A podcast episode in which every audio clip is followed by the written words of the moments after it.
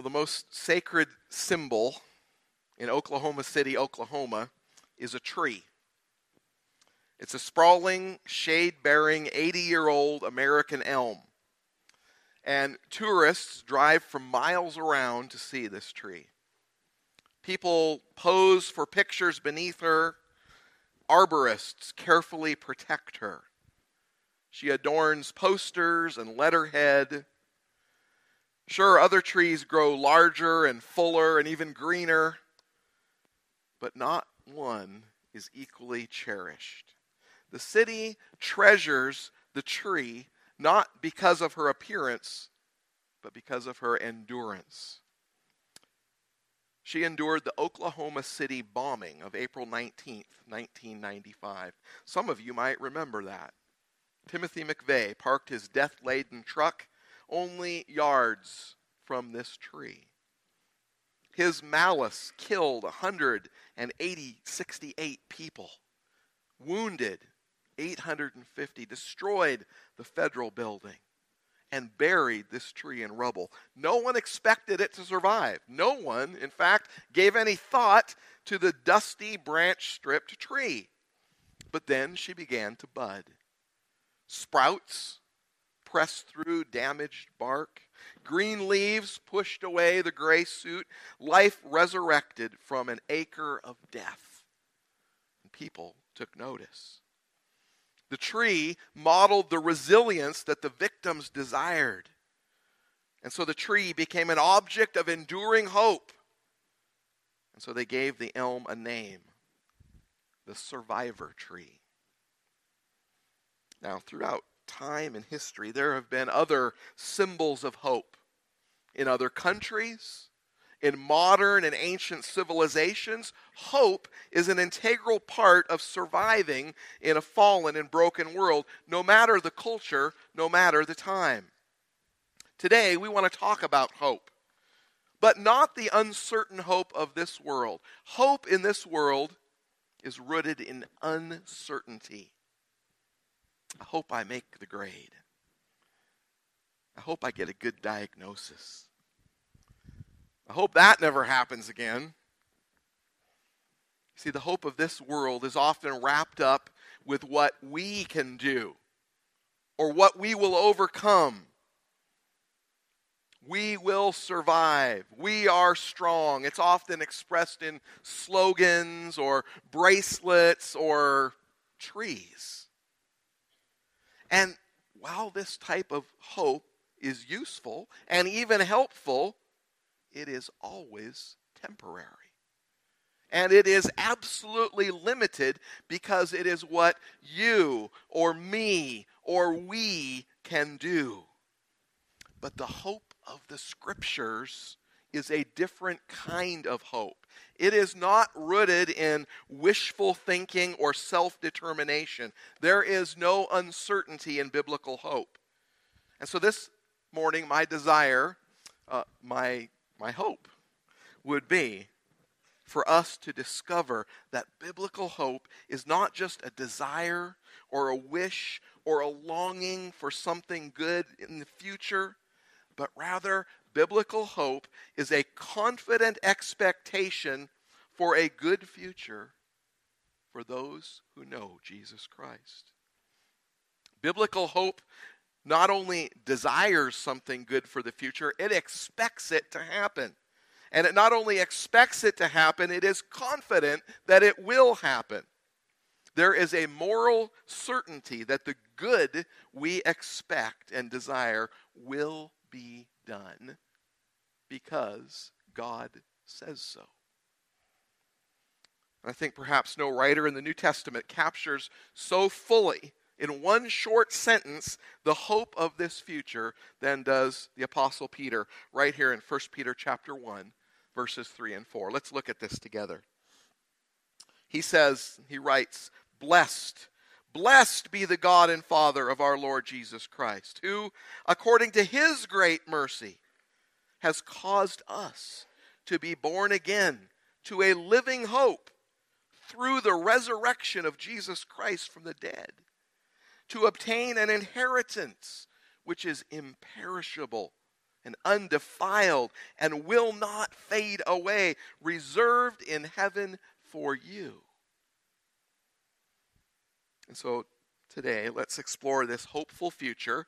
And I, I, want us to notice some key components of biblical hope. And the first one is this component number one biblical hope is living hope. Living hope. Notice Peter starts with praise. He's praising God. Blessed be the God and Father of our Lord Jesus Christ because of what he calls this living hope.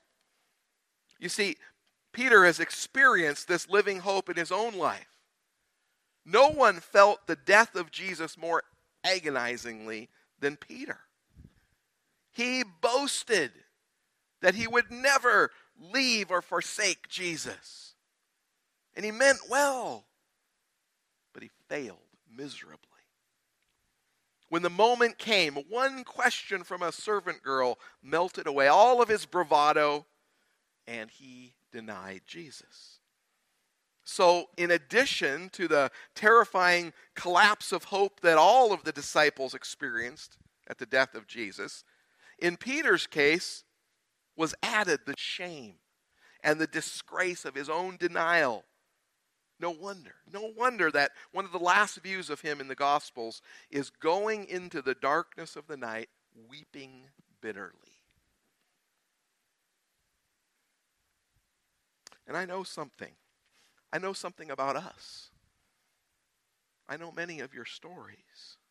And I know that there are some here today who feel like Peter, who have experienced the shame and the disgrace of the past. And your hopes have been crushed. Maybe just a few years ago, you had glorious dreams of what you'd like to be or what you'd like to do, and now they've all collapsed. Maybe you had a whole set of ideals that you meant to live by, but you failed miserably. You meant to do well, but you ended up wrong. Maybe it was a failed marriage or disappointment in your career or a, a, broken relationship with a child. Maybe you're, you're in a job that is just beating you up. It seems like there's no way out. Maybe you've experienced the loss of a loved one and it's devastated you. But what we need to know is that it's exactly exactly those kinds of moments in which the resurrection is designed to give us hope. I'm sure Peter had that in mind when he talked about this living hope. You know, after the resurrection, Jesus sought Peter out. There, there's this awesome little picture, this scene by the shore of the, of the Sea of Galilee where Jesus appears to the disciples and he's on the beach. He's prepared a meal for them.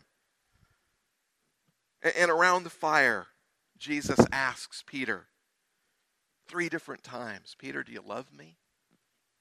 Do you love me? Three times. Three times Peter affirms his, his love Lord, you know that I love you. And three times then, Jesus gives Peter back his ministry Feed my lambs, feed my sheep. And from that point on, Peter knew that no situation was hopeless because his hope was in the resurrected Lord. I wonder if you know that. Do you know that? I know many of us know that up here factually, but do you know that right here? Do you believe that truth? If Jesus is alive, if he is really conquered death, there is nothing, nothing that you and I can't face because he overcome. If he has power over death, then he has power over anything that comes against us. We have a living hope. Secondly, a second component of this hope, this biblical hope, is that it is a real hope. It's a real hope. He really is alive. The resurrection is based on historical fact. Peter says in the text here the living hope came through the resurrection of Jesus Christ from the dead. That is a concrete event in history. I came across this great little illustration. The, the Guinness Book of World Records says that the most successful attorney in history is a guy by the name of Sir Lionel Luckhoo. He's a British lawyer who got his 245th consecutive murder acquittal on January 1st of 1985. This was an incredible feat that nobody has ever come even close to duplicating. He's like a, a real life Perry Mason. I, I would have to just assume that he's a very bright man with an uh, acute analytical skills. He, would have to be a world class expert on what constitutes you know, reliable and admissible and persuasive evidence. And he writes about his own spiritual journey. And during this journey, Mr. Luckhoo took his expertise in law and he combed through all the evidence to see if the resurrection of Jesus would stand the test of legal evidence. And this was his conclusion. Listen to these words. He writes, I say unequivocally that the evidence for the resurrection of Jesus Christ is so overwhelming that it compels acceptance by proof that leaves absolutely no room for doubt. You see, folks, he wasn't talking about a, a pretend resurrection that only takes place in our hearts. He wasn't talking about a, a fairy tale written down in a book. He was talking about a real physical resurrection you know, I, have noticed that it's become very popular in the Christian media and in the Christian community at large over the last, I don't know, a couple of decades now to publish books or produce movies about near death experiences. Now, these kinds of stories impress us. And I'm not here to judge their validity But here's what I want us to understand the resurrection of Jesus is something far more impressive and far more certain than any near death experience that somebody might tell you about. Here's the difference between the resurrection of Jesus and these near death experiences that we hear about today. First, Jesus was really dead, he really died. When the Roman soldiers pierced his side with a spear, John tells us blood and water flowed out. Any doctor will tell you that that uh, indicates that the circulation of the blood had long since ceased. And then when he was taken down from the cross, his body was wrapped in grave cloths so he couldn't move. His head was wrapped so tightly that it would be impossible for him to breathe. He was laid in a tomb and sealed in with a rock, and he was left there for three days. There's no question that he was dead. Not for a few moments. It wasn't a dream. It wasn't a vision. He died. And yet, he returned. The second thing is that these people that talk about visiting heaven, I've noticed one thing in common. They all return to the same life they left. And here's something else they will all die again someday. But when Jesus came back, he came back the same, but he came back different.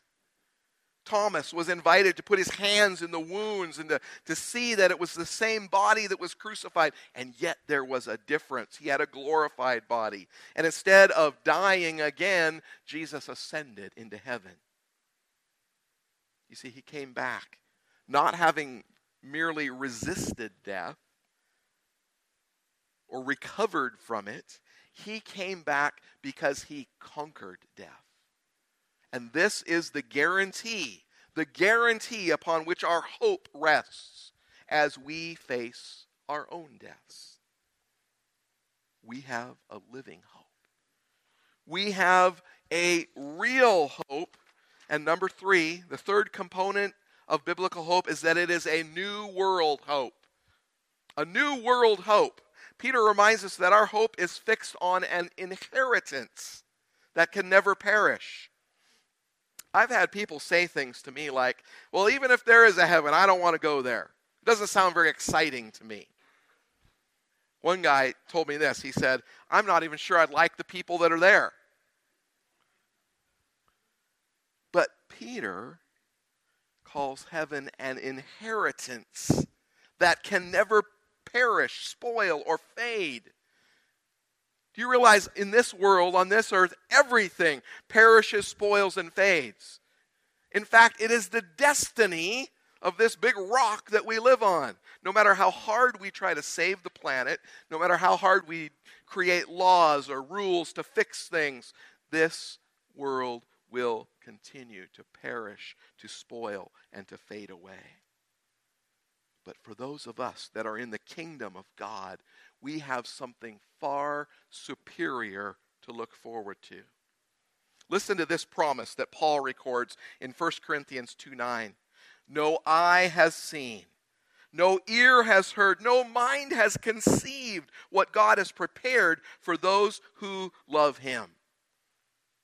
That sounds really good to me. I will take that.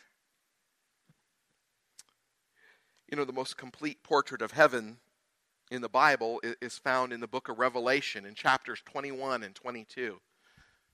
If you want to know about heaven, spend some time poring through those chapters. And in them, the Apostle John kind of pulls back the curtain and he stretches the, the limits of human language to describe what heaven is like. And he tells us a number of things. He tells us that heaven is a real place it's not some esoteric, undefined existence where we float around on clouds strumming harps. That's not what heaven is about at all. John describes something material. Listen to these words. Then I saw a new heaven and a new earth, for the first heaven and the first earth had passed away. And there was no longer any sea.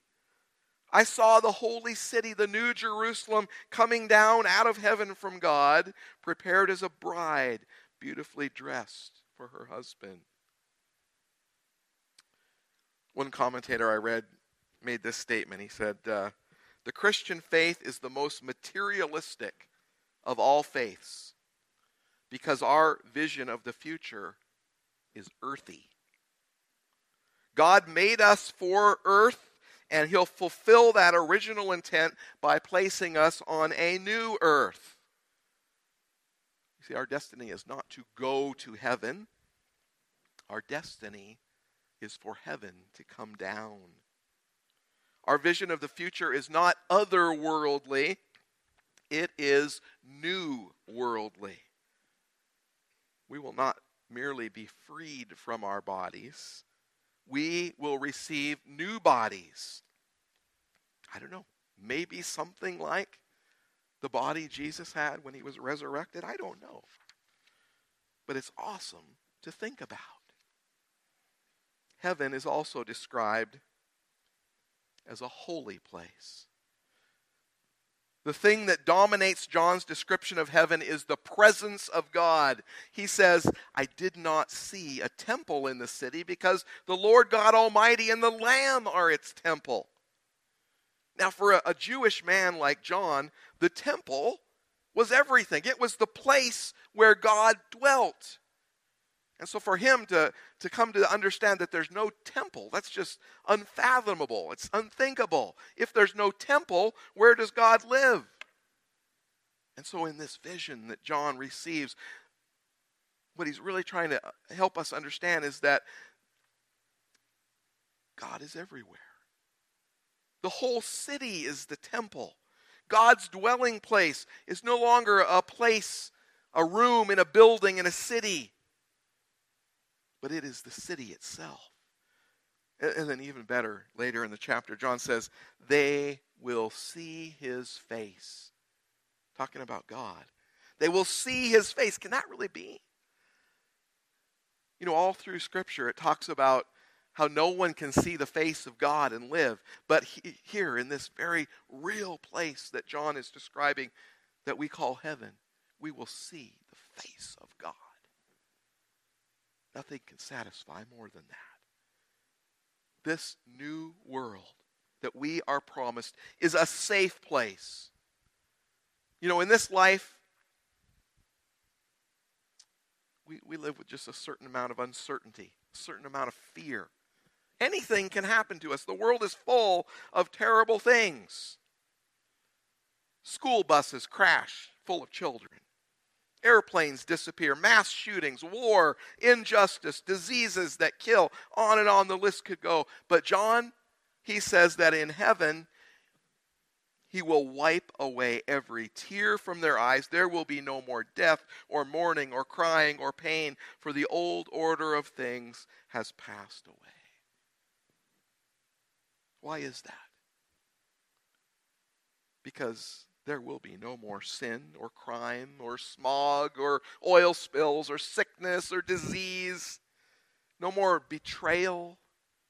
No more bickering over meaningless things. Think of all the folks that'll be out of work when we get to heaven. No more exterminators or counselors or insurance adjusters or doctors or mechanics or policemen or health inspectors. Not even any more preachers. We'll all be out of work. Because we have a living hope. And it's a real hope. And it is a new world hope. Fourth component of biblical hope it is a secure hope. A secure hope. You know, you know what's great? Peter says that this inheritance that's promised to God's children, he says it is reserved in heaven for you. It's reserved. It sounds like God is just waiting to give us this amazing inheritance which He's been preparing since the beginning of time. I uh, yesterday Sue and I were, were traveling south, and we stopped for, for lunch in Roseburg, in downtown Roseburg. And just ha- so happened when we came out of the restaurant, there's a car show going on. And the block that we were on was apparently the Corvette block because there's just rows two, three, four rows of these beautiful, beautiful machines. And uh, it reminded me of this story. And so I had to just fit this in today uh, a story about a guy, ever since he was a little boy, his parents had promised to give him a beautiful car to drive when he turned 16. So he looked forward. He so looked forward to parking it in the family's barn where it would stay warm and dry. But he knew that first his dad would have to get rid of that old piece of junk that was sitting in the corner of the barn, covered up with a tarp. He couldn't wait for his dad to haul it off to the dump to make way for his dream car. When would that day come? When would that new car arrive? When would his dad get rid of that heap? And then one evening in the early summer, he heard strange sounds coming from the barn. It sounded like an engine. What was going on? And so he peered into the darkness and he noticed that there was a light on out in the barn. And so he walked into the warm night air down the dirt path, and as he approached the barn doors, they were open, and he could see that old tarp rolled up, leaning against the barn door. And he excitedly thought, Dad is finally getting rid of that old piece of junk. Yes! And then he came around the corner and he looked into the barn and he saw one of the most incredible sports cars in automotive history. It was a Corvette. Not just any Corvette, it was the coveted, beautiful, powerful 1963 Corvette 327 V8 with a split window and aluminum wheels painted candy apple red. I saw one yesterday. Ah. That was the car underneath the tarp all those years, and he stood there stunned. It was always there, just waiting for him to turn 16. And his father looked up and with a broad smile he said, Come on, son, let's go for a ride. That's a great story. It's a story. It's all it is, a story.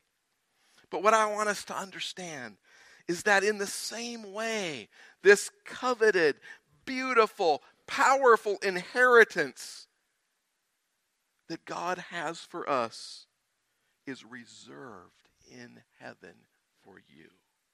It's there now. And someday the Lord Himself will roll up the tarp and let you see it in all its glory. You see, no one can take away our hope, our confident expectation of what God has reserved for His children. Our hope is alive, and it's real, and it's secure. And then finally, this fifth component, we have a born again hope. A born again hope. How do we obtain this living hope? If what I've said is even close to true, that's the most important question in the world. And here's Peter's answer from our text today. According to his great mercy, he has caused us to be born again to a living hope through the resurrection of Jesus Christ from the dead. Born again. What does that mean? How does that happen? Well, it simply means that there comes a time when, in our emptiness, or in our loneliness, or our brokenness, our despair, our guilt, our shame, or you fill in the blank. In that time, we respond to the invitation of Jesus to enter into our lives. We put our trust in Him as our Savior. The Apostle John reminds us in chapter 1 of his gospel.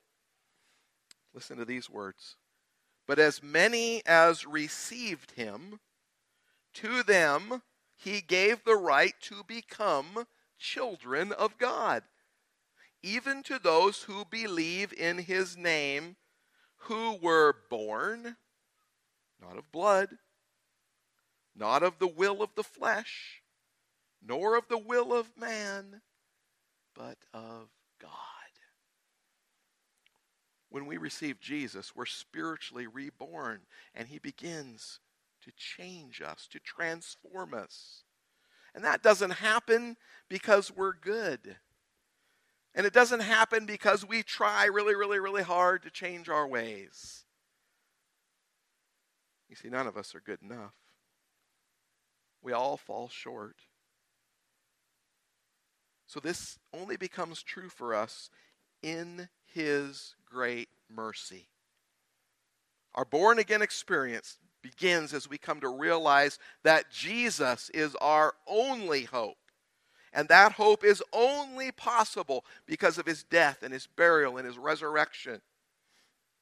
Later in this very letter, in chapter 3, Peter gives us a picture of how this born again experience comes to its culmination at our baptism as we say yes to Jesus and we share in the death and the burial and the resurrection. Listen to just uh, some of the words at the end of chapter 3 he writes, For Christ also suffered once for sins, the righteous for the unrighteous, to bring you to God. He was put to death in the body, but made alive in the spirit. That's what Jesus has done for us.